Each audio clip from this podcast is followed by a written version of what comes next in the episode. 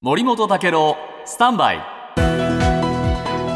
長官読み比べです、今日毎日新聞ですが政治資金パーティーをめぐる裏金事件を受けて設置した、えー政治刷新本部ですね、えー自民党。この全員議員、えーに対象した会合を党本部で開いた、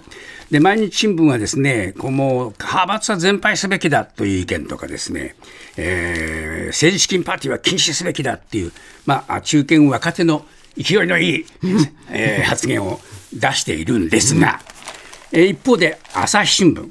えーこれねこういう安倍派の閣僚経験者今日はガス抜きわーわー言ってもらう会議だ。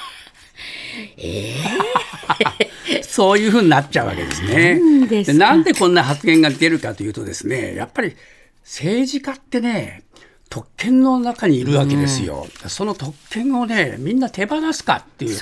そのね、えー疑惑があるわけですね。で政治家自身も、まあ、ガス抜きみたいに言ってるわけですよ。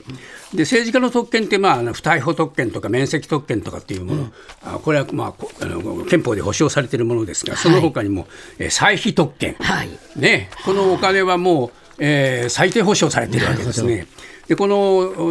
お国民のお言ってみればあの給与の代わりに歳費っていうわけですけども、それにさらにですね、えー期末手当も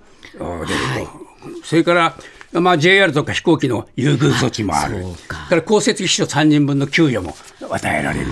こんな特権にね、囲まれてるわけですね。でその上で問題になったあの100万円のあの文はいはいはい。文書、通信、交通はい。滞在費ってやつ、これも名前変えただけで結局うやむやでしょ、だからね、本気でやるなんて誰も思わないんですよ。